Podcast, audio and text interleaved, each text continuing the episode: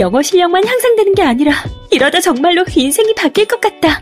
무한도전 김태호 PD 강력 추천. 통역사 출신 영어 독학의 신이 알려주는 궁극의 영어 마스터 비법.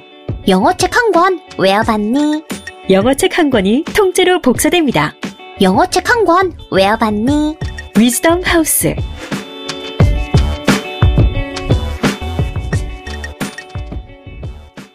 자 생각해봐 네가 어느 날 아침에 눈을 떴는데 너는 미성년자를 끔찍하게 죽인 살인자가 돼 있는 거야 누군가 모든 것을 조작하고 있다. 근데 이번엔 잘못 건드렸어 준비됐지? 완벽하게 흥미진진한데요? 웰컴 투 동막골 박광현 감독 범죄 액션의 신세계 조작된 도시 2월 9일 대개봉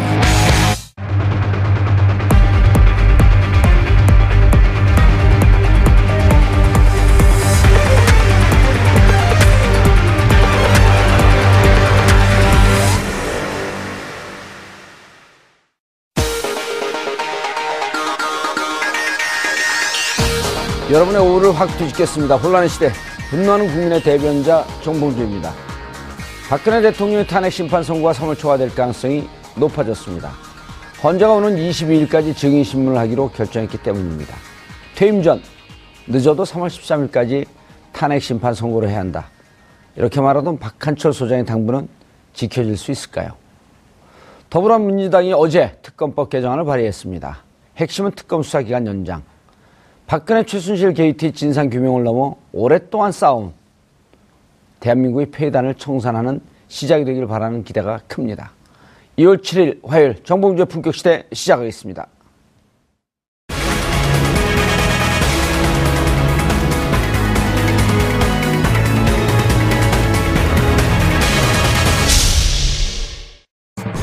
헌재의 박 대통령 탄핵 심판이 석 달째로 접어든 오늘 탄핵 선고 일정을 가늠할 수 있는 11차 변론 기일이 열려 이목이 집중되고 있습니다.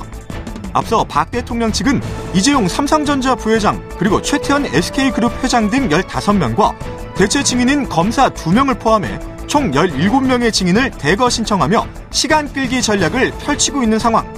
오늘 헌재의 증인 채택 결론으로 조비 대선과 맞물려 있는 탄핵 심판이 앞으로 어떻게 흘러갈지 윤곽이 잡히는 만큼 국민적 관심이 뜨겁습니다. 박 대통령 탄핵 심판을 하루빨리 관철시키려는 국회 탄핵소추위원 측과 탄핵 심판을 최대한 늦추려는 대리인단 측의 치열한 싸움 속에서 헌재는 어떤 선택을 하게 될지 주목됩니다. 박 대통령 탄핵 심판 11차 변론 기일이 열린 오늘 박 대통령 측이 추가로 신청한 증인 채택 결과에 관심이 모아졌습니다. 그 결과 헌재는 총 8명의 증인을 채택했는데요. 과연 헌재 이번 결정으로 앞으로 탄핵 심판 일정이 어떻게 바뀌게 될지 관심이 모아지고 있습니다. 이와 관련해서 세 분의 전문가 모시고 말씀 들어보도록 하겠습니다. 장윤선 오마이TV 방송국장 나오셨습니다. 네, 안녕하세요. 예. 오마이TV를 좀 멋있게 오마이TV 이렇게 하면 안 돼요? 아니 그 시사 프로그램 이라고 하기에는 너무 예능적 요소가 가미돼서 잠시 당황했습니다. 아 그러세요? 네. 우리가 예능 시사잖아요. 아 그래요? 자 최진녕 변호사님 네, 잘하셨습니다. 최진녕입니다. 예. 오늘은 동생, 아 동생인지 형인지 그때 그때 민증 까봤어요? 아, 누가 제가 그, 그러니까 그 나가면서 그 동생이죠. 최 교수님이 안 보이셔가지고 예. 제가 나, 가는 길에 전화 한번 걸어보겠습니다. 예, 어, 최진 그, 무슨 교수죠 거기가? 봉 교수님이셨죠. 어 오늘 터졌어요. 예. 최진영 네. 교수가 최진, 정봉주 하니까. 근데 이게 품격 시대인데 예. 능 시대 같아서 조금 걱정도 아니, 품격은요. 일단 기본 이 유머가 깔려 있어야지 품격이 살아나는 거예요. 알겠습니다. 예. 이경수 교수님. 네, 안녕하십니까. 예. 오늘 저하고 말판 깠죠? 아, 예. 예. 민증 까니까 갑장.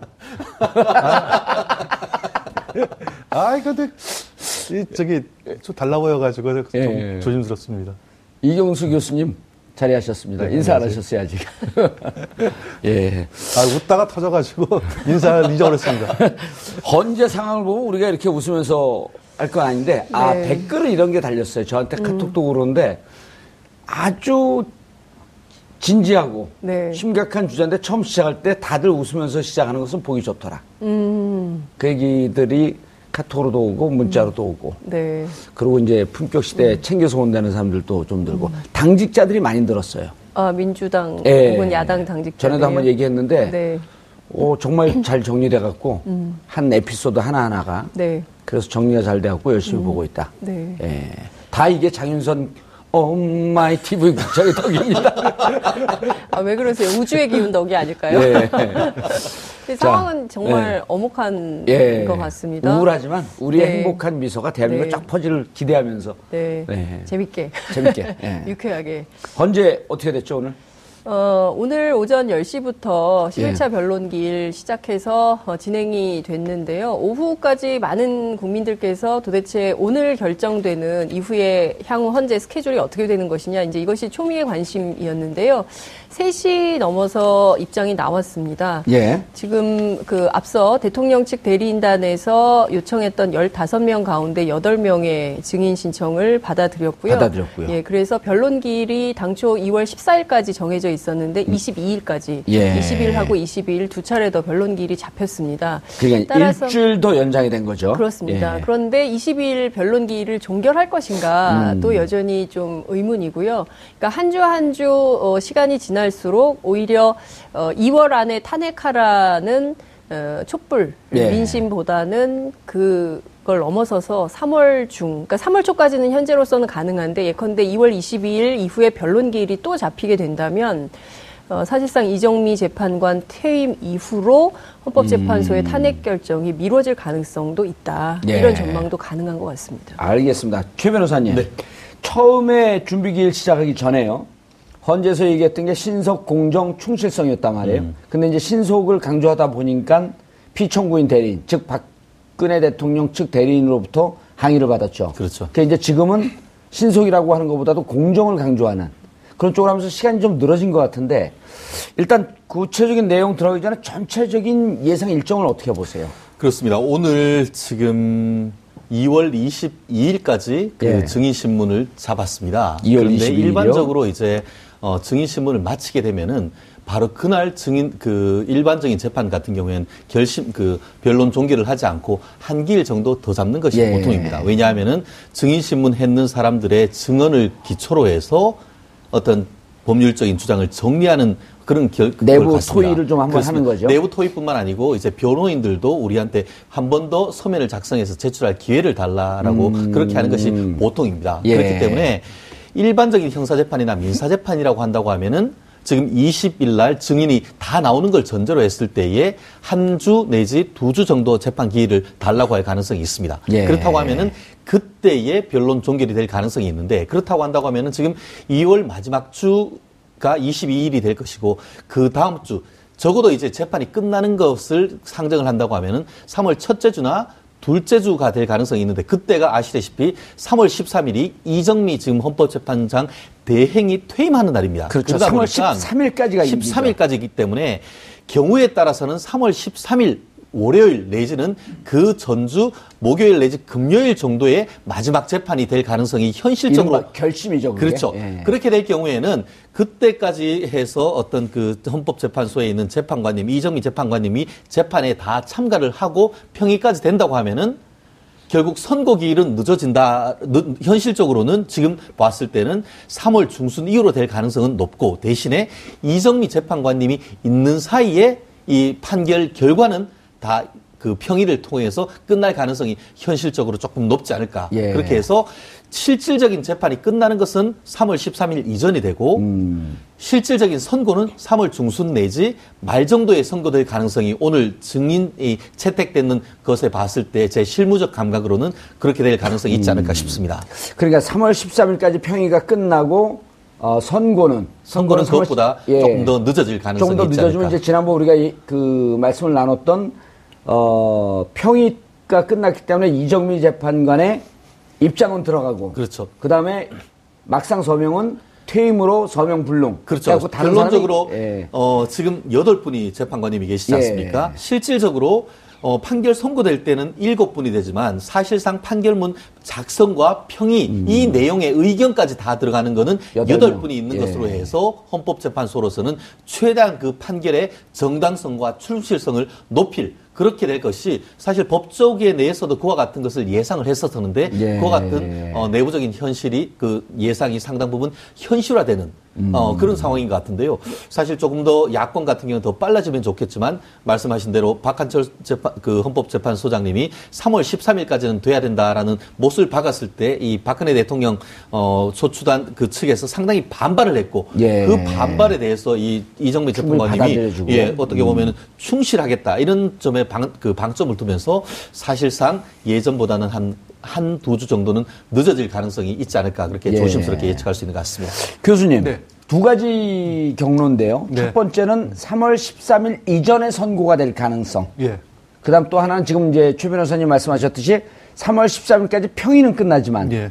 선고는 13일이 지난 이후에 네, 네. 그래도 8명이 다, 8명 재판관의 입장에 다 들어가니까 네, 네, 네. 두 가지 경로가 있을 수 있는데 예. 오늘 증인 채택한 걸 봐갖고는 언제쯤이 될 가능성이 높다고 보세요? 저도. 최 변호사님 그 견해에 예. 아주 상당부 동일합니다. 예. 마지막 한 가지에 더 변수가 더 남아 있는 건요. 예.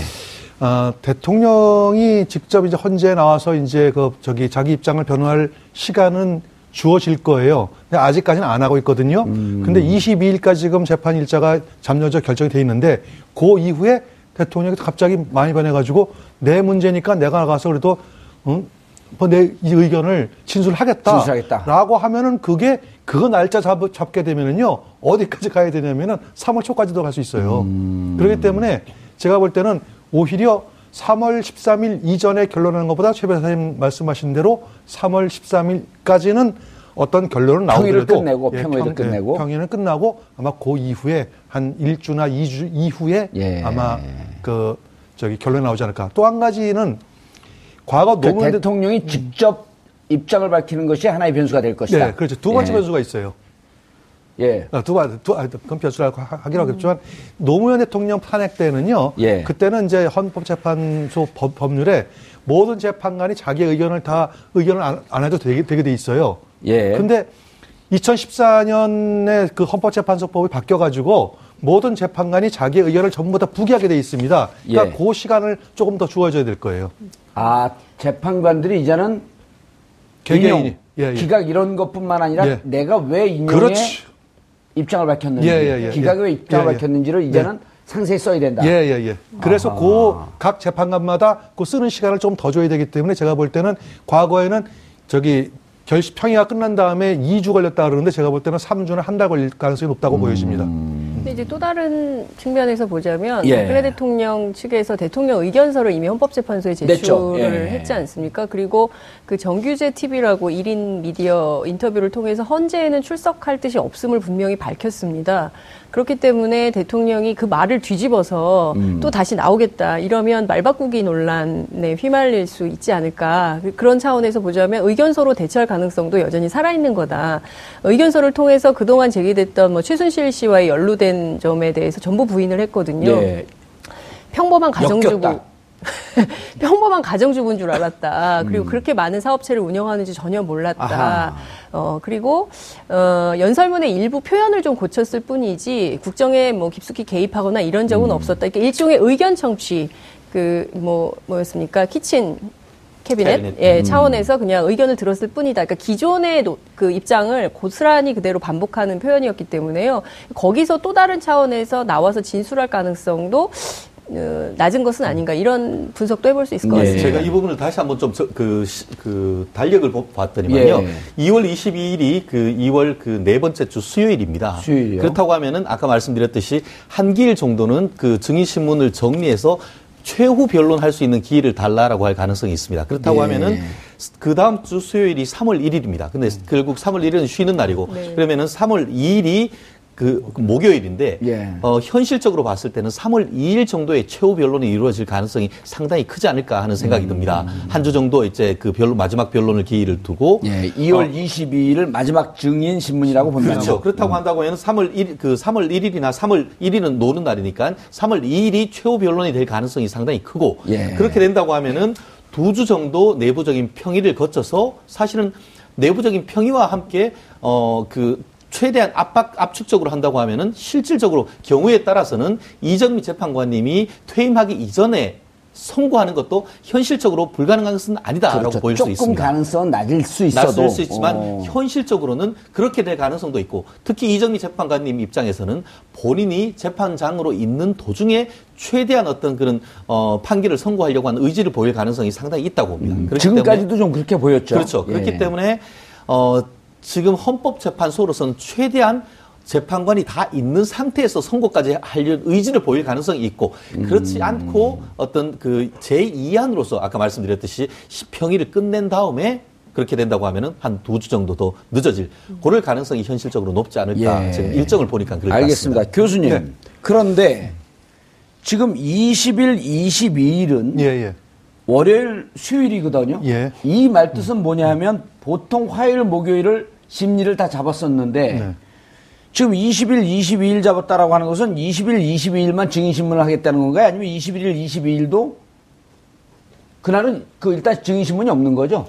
일단 서면, 서증은 다 끝난 거죠, 현재는? 어, 그 서면에 관련해서는 끝났지만 예. 증인 같은 경우에는 지금 어 지금 채택해 놔서 증 8명이기 때문에 하루에 다 할 수는 없지 않습니까? 예. 그렇기 때문에 그 이번에 8명 채택된 사람 그리고 또 김기춘 전 비서실장과 이런 분들에 대해서 정해진 날을 하나하나 잡게 되면은 뭐 예를 들어 한 사람에 대해서 한 2시간, 3시간 예. 이렇게 해서 시차제로 다 합니다. 시차로. 결국은 그렇게 됐을 경우에는 20일, 22일까지 다 끝날 수 있는데 한 가지 변수는 저는 아까 그 우리 장 기자님이 얘기했는 대로 박근혜 대통령이 현실적으로 나올 가능성은 없다고 봅니다. 왜냐하면은 음. 대리인의 입장이 아닌 본인의 입장에 있는 서류를 이미 제출을 했기 제출했고. 때문에 그런 점에 비추어서는 추가적인 서면을 제출하는 건 변론으로 실제로 나올 가능성이 현저히 낮고 대신에 한 가지 변수는 뭐냐면은 지금 채택된 사람이 바로 나오면은 그걸로 끝나지만 안 나왔을 안. 나오거나 송달됐지 아니었을 때 그때 어떻게 할지 음. 지금 그 고영태 씨 같은 경우에는 두 번 안 나왔는데 계속 연, 연장을 하고 있지 않습니까? 예. 그처럼 박근혜 대통령 그 탄핵 소추 그 대리인단 측에서 계속 필요하다고 해서 3월까지 넘어간다고 하면 예. 그랬을 경우에는 사실은 재판이 더 길어질 가능성이 없지 않은데 현실적으로 박근혜 대통령 대리인 측으로서는 최대한 늦추려고 하는 가능성이 있기 때문에 그것이 가장 큰, 큰 변수가 되지 변수다. 않을까 싶습니다. 예, 알겠습니다. 교수님. 네. 오늘 15명 신청한 중에 그, 그 기각된 벼- 증인들, 네. 그다음 채택된 증인들에 대한 분석을 좀 해주시죠. 일단 총 이제 열, 처음에 이제 제가 변호인단에 신청한 증인은 17명이죠. 예. 그래서 이제 그 중에서 이제 아, 최순실, 안종범, 예. 그 다음에 이제 그 관계에 있는 김종 차관, 김종덕 장관, 예. 그 다음에 이제 두 번째 부류는 그 재벌 회장님들이죠. 예. 이재용부터 시작해가지고 이제 그 포스코 회장까지 이렇게 예. 지금 되어 있고요. 그 다음에 이제 또 특이한 게 검, 현역 검사가 두 명이 이렇게 포함이 돼 있어요. 예. 그 검사는 뭐냐면은 이제 고영태 증인이 만약에 아, 안 나올 걸 나올 걸 대비해서. 대비해 가지고 어. 고영태 증인을 수사를 했던 그 담당 검사를 이제 증인 채택을 이렇게 시청했는데 그 중에서 여덟 명만 이제 헌- 헌재에서는 이제 용인한 걸로 알고 있습니다. 예. 그 여덟 명은 그 재벌 회장들은 전부 다, 다 빠지고 음. 어, 최순실 그 다음에 그 안종범. 안종범 전 수석 비롯해 가지고 이제 예. 관련된 사람들만 이제 인용한 걸로 알고 있어요. 근데 여기에 저는 조금 이제 그 좀 물론 이두 사람은 지난번에 한 번 나왔던 사람이에요. 그렇죠. 나왔던 사람인데 다시 부른다고 하는 것은 조금 저는 의문스럽고 오히려 거꾸로 재벌 회장들이 나와야 되는 게 아니냐. 왜냐면은 그 이번 저 탄핵 심판의 가장 핵심적인 내용은 뭐냐면 뇌물죄 여부거든요. 예. 그리고 또는 제3자 뇌물죄 여부. 근데 그걸 밝히려면은 그 재벌 회장들이 나와서 증언을 해야 되는 거 아닌가요? 근데 그 저기 현재에서 이분들에 대해서 증인 신청 기각한 거는 조금 의문입니다. 다만 그거 기각했는 것은 어, 아시다시피 그 대, 통령 측에서 사실 조회를 거의 다 했습니다. 그렇기 때문에 사실 조회를 신청을 해서 그거에 대해서 삼성을 비롯해서 음. 각종 회사로부터 입장을 다 받았기 때문에 굳이 이와 같은 증인을 할 필요는 없다 이렇게 했는 것 같은데 사- 사실 그 교수님 말씀하신 대로 실체적 진실을 밝히려고 하면 그 사람들이 나오는 것이 현실적으로 맞는데 경제에 미치는 영향이나 이런 것들을 종합적으로 고려를 했는 것 같고 또 한 가지 아까 얘기했는 대로 검찰 두 명, 특검에서 부장검사 한 명, 평검사 한 명을 시- 그 고영태 증인이 대, 그 출석하지 아니할 것을 대비를 해서 했는데 결론적으로는 채택을 하지 않았습니다. 예. 아마 입증 취지는 제가 추측컨대 최순실 씨가 지난번에 특검에 출석을 하면서 강압 수사를 했다, 자백 강요를 했다, 민주주의 특검이 아니다라고 했는 그 부분과 관련해서 강압 수사를 했는지 여부에 대해서 묻- 묻기 위한, 묻기 위한 것이 아니냐 하는 음. 미로 짐작을 하는데 그 부분에 대해서는 결국은 채택을 하지 않아서 어, 헌법재판소로서는 이 특검을 상당 부분 보호해줬다 이렇게 볼 음. 수도 있을 것 같습니다. 교수님. 근데 이제 문제는 지금 이제 그 어, 피청구인 대통령 네네, 측 보게 되면 계속 이제 여론전을 펼치고 있는 듯한 예, 느낌이란 예, 예, 말이에요. 예, 예. 그리고 어, 또한 지금 두 가지 전략이 이제 보이는데 헌재에서 대응도 대응이지만 어, 예를 들어 그 손범규 대리인 같은 경우는 SNS 상에다가 점점 점점 시간이 늘어지면서 무슨 이제 뭐 군대 병참 이런 예를 들면서 점점 늘어지면서 처음에 탄핵을 했던 쪽은 세가 약화되고 탄핵을 반대하거나 기각 그 기각을 요구하는 측에서는 세가 부르면서 대등한 전선이 형- 형성되고 있다.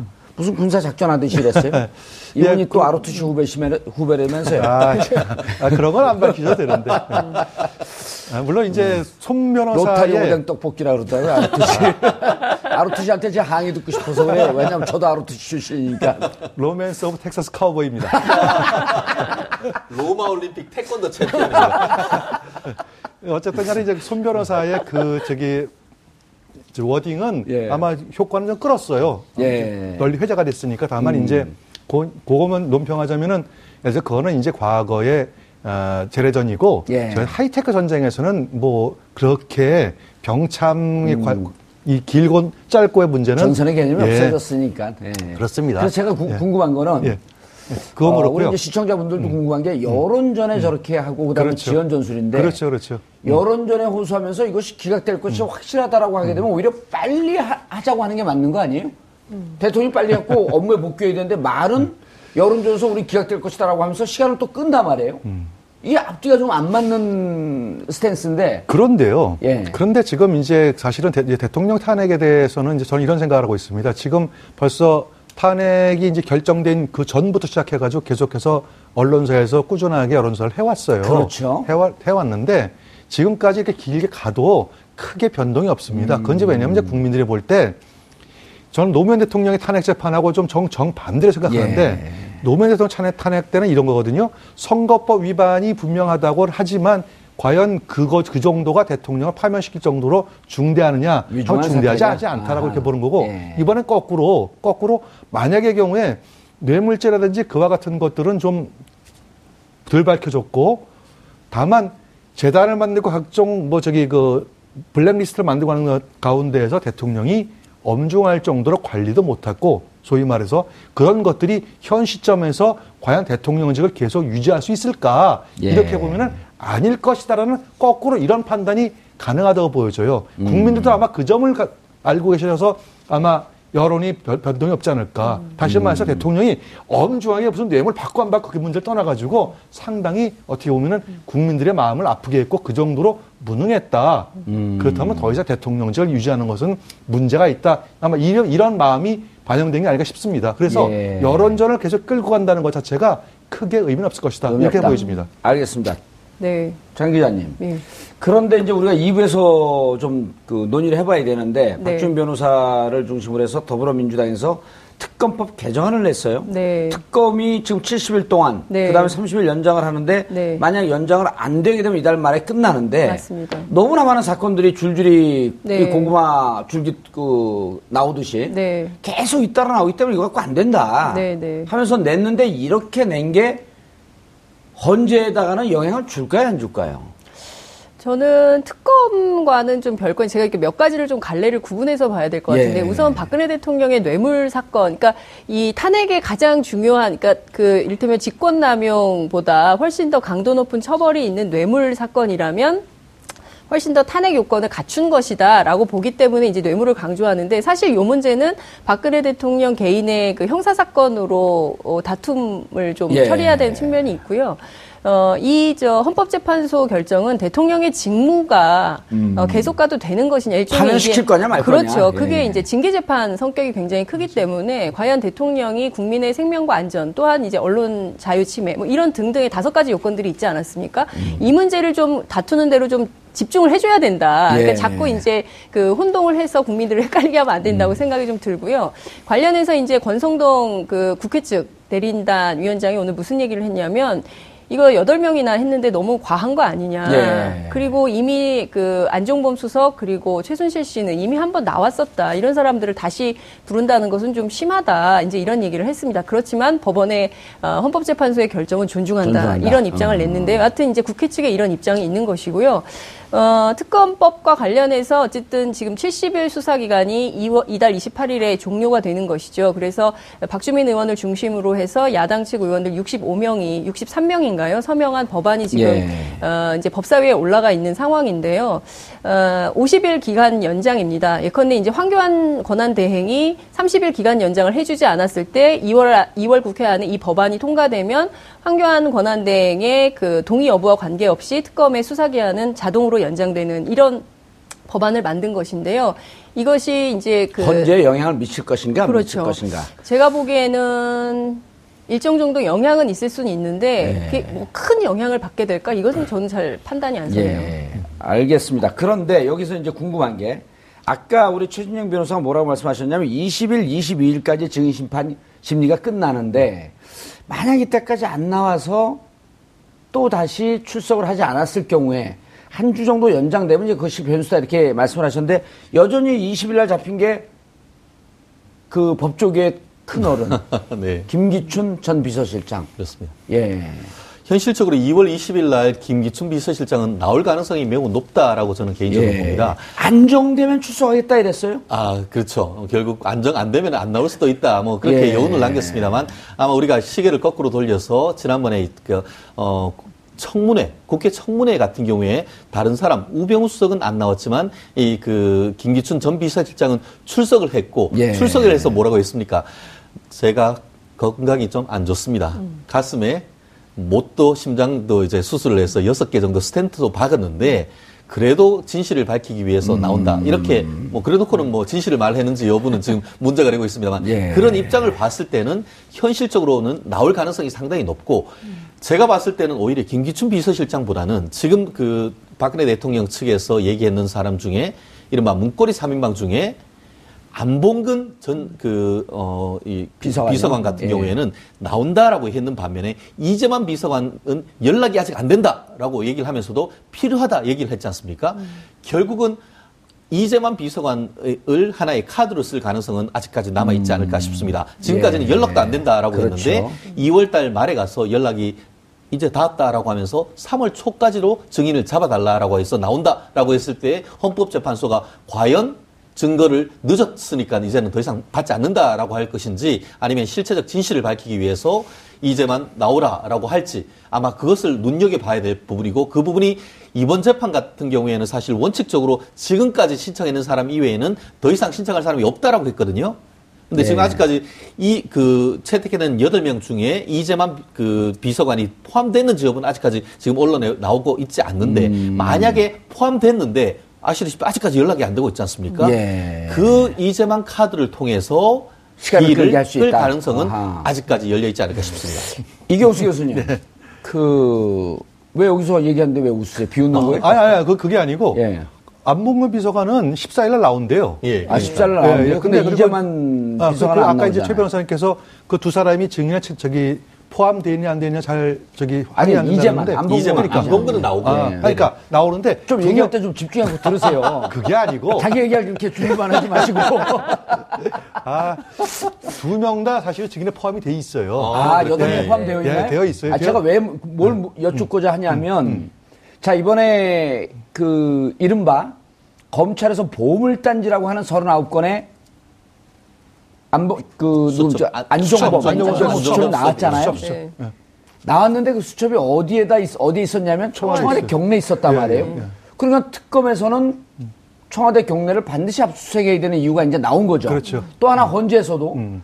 야, 그 구중궁궐 안에 니네 숨어 있으면서 거기서 무슨 일이 있었는지 어떻게 알아? 결국은 모든 키는 청와대 안에 있는데 왜 청와대 안에서 문고리 3인방 중에 정호성은 저렇게 들어와서 무상급식을 받으면서 고생을 하고 있는데 당신들 왜 안 나오냐? 이 모든 진실은 당신들이 키를 갖고 있는 거 아니냐? 이렇게 헌재, 헌재가 궁금해야 할 가능성이 무척 높거든요. 맞습니다. 그래서 이미 그 두 사람은 그 저기 증인으로 채택이 되어 있고요. 예. 다만 저기 증인 출석 요구서가 아까 최 변호사 말씀하신 대로 송달이 안 되고 있어요.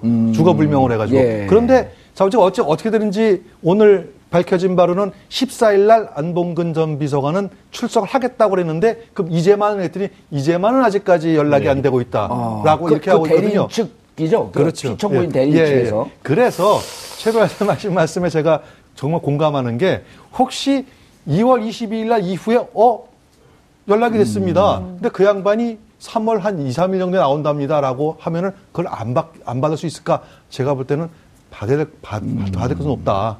그래서 제가 끄떡했던 거죠. 그래서 아유 근데 웃으면서 그때 껐다고 아니, 제가 보기엔 아니, 제가 보기엔 비우는 것처럼 들렸어요. 근데 어, 저는 사실 그 이재만 안봉근 비서관이 예. 윤전추랑 그다음에 이영선 행정관 전략을 쓸 수도 있다고 생각이 좀 듭니다. 음, 그러니까 아니요, 먼저 내보내고 그렇지. 간 보고 그 맞아요. 다음에 예. 내보내는 전략으로. 맞아요, 그러니까 맞아요. 저는 이게 어찌됐든 그냥 그 어쨌든 큰 기획이 있는 것 같아요. 그렇죠. 예. 그런 여- 차원에서 온 국민이 엮인 거지 뭐. 그건 잘 모르겠습니다만 예. 어쨌든 비슷한 전략으로 예. 어, 앞서거니 뒤서거니 출석할 가능성이 알겠습니다. 있다. 최 변호사님. 네. 자, 문제는 저쪽의 절- 지연 전략이라고 하는 게 헌재 측에서 모를 리 없지 않습니까? 그렇죠. 그리고 박한철 소장이 3월 13일이라고 못을 박은 것은 자 이것을 뭐좀 대충 해갖고 하려는 게 아니고 막상 헌재의 책무와 헌재의 위상을 봤는데 우리가 국정 중단 이렇게 장기화되는 거 그냥 방치하면 헌재 존립 의무가 없는 것이다. 대통령 탄핵 심판을 심리하는 기관으로서. 그 그래서 국정 중단을 최소화하라. 이 얘기를 남아 남아 있는 분들한테 메시지를 전했을 뿐만 아니라 그 헌재 내부의 분위기가 나온 것이다. 이런 얘기가 좀 있거든요. 그렇습니다. 과연 그- 이재만이 이재만 증인이 지연 전술을 쓸 때 그것을 계속 묵인하고 받아들이겠냐? 결국 그 부분은 이른바 그 우리가 형사적인 재판을 할 때는 어 시기를 잃었는 그 공격 방어 방법이다 해서 실기한 공격 방어 방법으로 각하해버린 그럴 수가 있습니다. 예. 무슨 말씀이 뭐 재판을 해서. 아시겠습니다. 예. 너무 늦었다. 지금 와서 이런 걸 하느냐 그렇게 해서 탓할 수도 없진 않은데 지금 말씀하신 대로 박한철 소장님 같은 경우에는 사실 강공 드라이브로 해서 날짜까지 못 박는 사실 그것이 개인적인 견해라기보다는 헌법재판관님들의 전체적인 내부에 공감되어 있을 가능성이 상당히 높죠. 그런데 그거에 대해서 박근혜 대통령 탄핵소추단 대리인 측이 강력하게 예. 지금 발끈했기 때문에 예. 그 부분에 있어서는 결국 뭡니까? 어떻게든 재판이든 재판이 결과가 나왔을 때 서로 승복할 수 있도록 해야 되는 것이 굉장히 중요하다 음. 그럼요. 보니까 공정성이 그렇죠. 안 되고. 그렇기 때문에 어떤 결과가 나오건 승복할 수 있다는 다 해보지도 못하고 했는 거에 대해서는 우리가 삼세판에 해보자는 그런 국민의 감각이 강하지 예. 않습니까? 그렇다는 차원에서는 제가 바- 교수님 말씀하신 대로 실제로 조금 늦다 하더라도 결국은 받아들일 가능성이 현실적으로는 조금 높지 않을까 싶은데 결국 그렇게 했을 경우에는 대신에 그동안 가만히 있지 않지 않습니까? 한 사람이 그 증인이 남아 있다고 해서 재판관님들이 평의를 안 하느냐? 그렇지 않을 겁니다. 결국 지금까지 남아 있는 것에 97%의 변론이 됐다고 한 건- 한다고 하면은 97%를 가지고 하고 플러스 알파 되는 사람은 추가적으로 하는 그 정도가 있을 수 있기 때문에 설령 늦다 하더라도 선고 기일이 그렇게 늦어질 가능성은 그렇게 높지 않을까 싶습니다. 평일까지는 무슨 일이 있더라도 1경로로 가든 2경로로 가든 3월 13일까지는 평의 혹은 선고까지 끝날 가능성이 그렇습니다. 대단히 높다. 사실 생각해 보십시오. 예. 100명의 증인이 중에 99명이 나오는데 한 명이 안 나왔다고 해서 그 꼬리가 몸통을 흔들 수 있겠습니까? 예. 그런 논리가 될 가능성이 마- 많다는 겁니다. 서석구 변호사님 아마 이렇게 얘기했죠. 한 마리의 길 잃은 양을 끝까지 자- 기다리자. 네? 예, 그 예수님 기도하면서. 그런데 교수님, 네. 어, 박근혜 대리인이 발끈했단 말이에요. 예? 예. 그래서 말씀하세요. 아, 발끈했잖아요.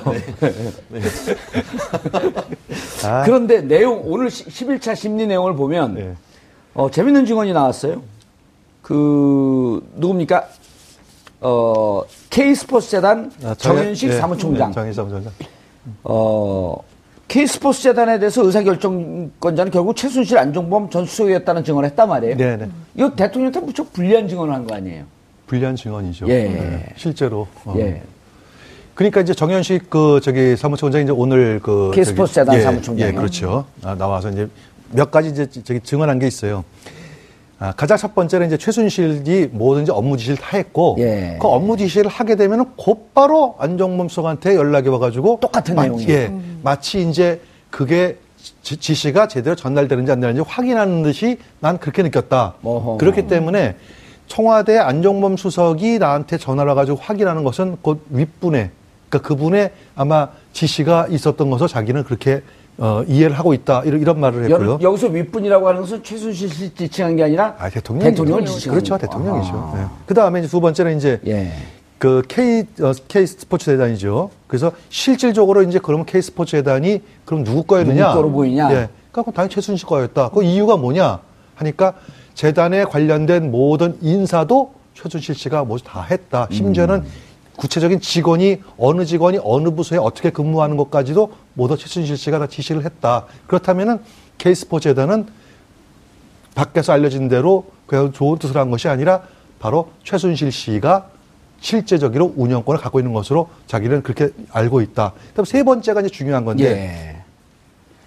K스포츠 재단하고 더, 더 블루 K라는 그 최순실가 최순실 씨하고 장시호 씨가 만든 회사가 있어요. 예. 더 블루 K하고 이게 업무 협약을 맺으면서 거기에 또 리베이트를 갖다 거꾸로 백업하는 것까지도 다 오늘 다 이 정현 씨가 다 질문했어요. 다시 말해가지고 K 스포츠 재단은 실제적으로 오너는 대통령의 어떤 지시를 받아서 최순 씨가 운영하는 것. K 스포츠 재단은 예. 그 다음에 K 스포츠 재단이 공익재단이지만 거기서 실질적으로 돈을 빼가는 창구는 바로 WK. WK. 예. 뭐, 그 다음에 또 2016년에 그 국제 가이드라이너 컨퍼런스라는 그 행사를 하는데 거기에 모든 행사를 갖다가 WK에다가 맡겨라. 음. 뭐 이와 같은 것들이 구체적으로 다 나옴을 해가지고 소위 말하는 특검에서 얘기하는 뇌물죄, 제3자 뇌물죄 이런 것들하고 연관성을 가지면서 거기에 대통령까지도 포함되어 있다는 것을 은연중에 암시했죠. 정현식 사무총장이 다 증언을 했단 말이에요. 네. 자, 요거를 한번 좀 분석을 해보죠. 이게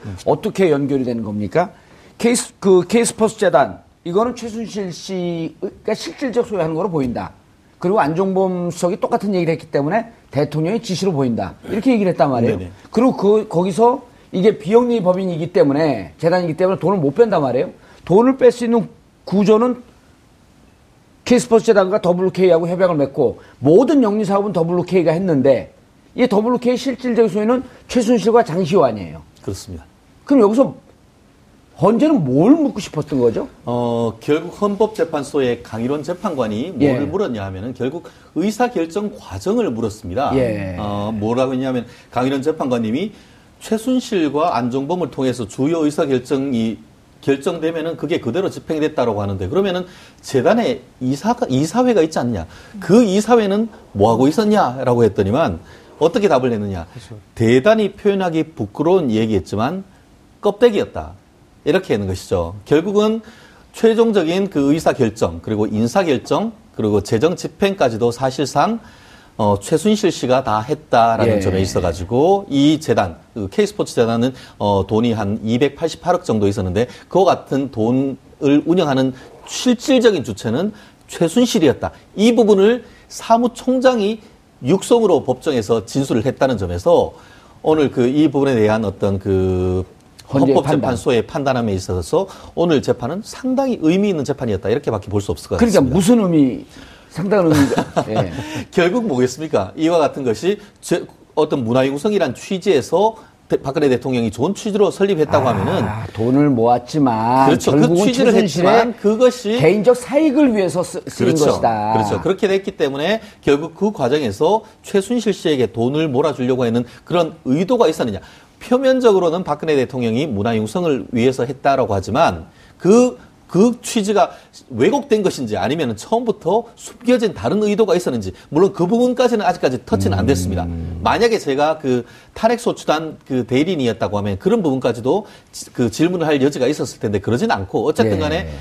실질적인 운영 자체가 288억 그리고 전체 김미르 스포츠단은 다 했을 때 거의 800억 재단이 재단이 사실상 최순실 씨에 의해서 좌지우지됐고 그 결국 문화체육 부의 그 어떤 영역에 있어 가지고는 상당 부분 최순실 씨의 역할이 있었다는 것이 증명이 됐다는 점에서 박근혜 대통령 그 대리인단으로서 대단히 위- 상당히 그- 어려운 그런 상황이 예. 됐 교수님 싶습니다. 이런 거 아니에요? 그러니까 K스포츠 재단과 미르 재단, 미르 재단 여기서 빠졌지만 네네. K스포츠 재단이 좋은 일 하기 위해서 재벌들이 돈 냈습니다. 자발적으로 냈습니다. 근데 K스포츠 재단 들여다봤더니 무슨 얘기냐? 최순실 개인 금고를 풍요롭게 해주기 위한 그거밖에 안 됐다라고 정현식 전 사무총장이 얘기를 했고 그렇죠. 그러면 결국 거기 들어간 돈은 최순실 개인에게 준 뇌물적 성격이 강하다. 그렇죠. 그게 이제 뇌물이고 네.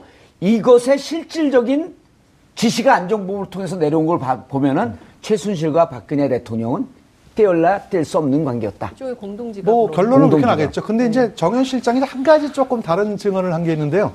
다른 증언이 뭐냐면은 그러면은 확실하게 안정범 수석이 모든 것들을 다 거기 관여했느냐라니까 정현 실장의 고개 차장이 거기에 대해서 약간 다른 얘기를 했어요. 예. 어, 일단 재단이 출범하고 나서부터는 뭐 난 더 이상 뭐 안정범 수, 저, 저기 수석한테 전화는 더 이상 안 받았다는 얘기를 무슨 했어요. 의미일까요, 또? 그러니까 저도 이제 그러니까 그게 그러니까 확실하게 이제 아, 저기 그 뭐야 정사무소장이 얘기하는 것은 청와대 대통령이 모든 것을 다 안정범 수석을 통해 가지고 모든 것이 다 지시가 된 것 같이 얘기했다가. 확신은 안 한다. 이제 그 정도입니다. 확신은 아니다. 그렇죠. 거기다가 그 어, 거꾸로 이제 박근혜 대통령 측 대리인단에서 질문하는 게 좋다. 그렇다고 하면은 그 돈이 다 빠져나갔냐 했을 때는 그렇지는 않다. 이렇게 그 진술을 했습니다.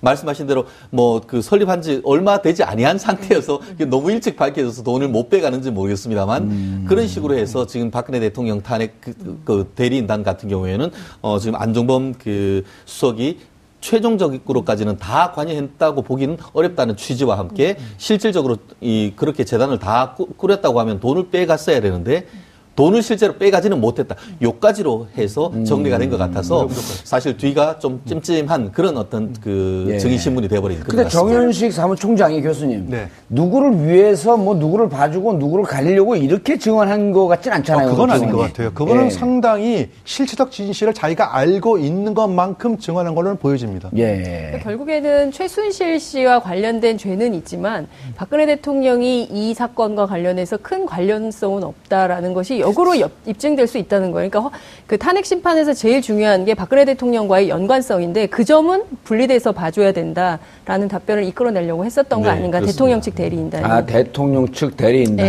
네, 대통령 예. 관계가 없다. 최순실 씨는 문제가 있다. 뇌물죄로 처벌할 수 있다. 그렇지만 대통령하고 이게 무슨 관계냐? 이제 이런 전선을 긋고 싶었던 거죠. 그렇죠. 그렇기 때문에 제가 아까 말씀드렸듯이 국회 소추단 측 같은 경우에는 그런 부분을 조금 더 물었었어야 되는데 음. 그런 부분에 대한 구체적인 질문은 사실 이루어지지 않은 것 같습니다. 그 말씀은 내가 빨리 국회의원 내가 국- 국회 소추단에 들어가야 된다는 얘기가. 새로 증인 또 부르려고 하면 또 시간이 많이 걸리는데. 예. 아니 4년 뒤에요. 아니, 또 이런 아니, 그런데- 4년 뒤에. 네. 그런데 어 문제는 이제 이런 게 그 궁금한 거예요. 지금 이게 오늘 스포츠 재단 이거를 지금 물은 게 헌재에서 정리한 정리한 1, 2, 3, 4 헌법 위반 4개 항과 네네. 다섯 번째 형사법, 형사법 위반, 위반, 네. 이 다섯 다섯 번 중에 어디에 해당하는 걸 따져 묻는 거예요. 근데 정말 그 이 부분이 정말 그 좀 어이없게 된게 예. 아시다시피 그 고- 권성동 법사위원장이 이 헌법 그 위- 위반 9개 그리고 형사법 위반 5개 해서 13개를 헌법재판소가 그걸 5개로 해서 헌법 위반 4개, 형사법 위반 1개로 개, 했는데 예.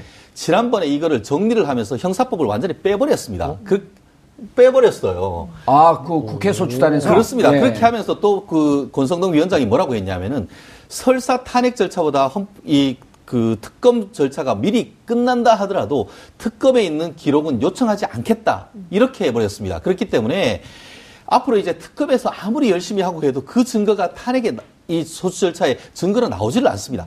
그렇기 때문에 현재로서는 아까 얘기했던 이 모든 것들이 탄핵 절차에서는 사실 헌법재판관님들이 열심히 언론을 보지 않는다 하면 증거로 나오지가 않게 그렇게 돼버렸습니다. 아하. 지금 그러면서 그렇게 하는 이유가 지금 이 그 특검이 아닌 이영렬 특별수사반에서 했는 증거만으로도 충분하고 아, 그리고 그 시간 끌기 전략을 그렇죠. 막으려고 최대한 했다. 빨리 하겠다는 취지에서 승부수를 던졌다 이렇게 보는데 예. 과연 그 승부수가 통할지 정말 그 국민들로서는 지금 눈을 부릅뜨고 보고 있는 그런 상태가 된 예. 겁니다. 이 교수님 마지막으로요. 예.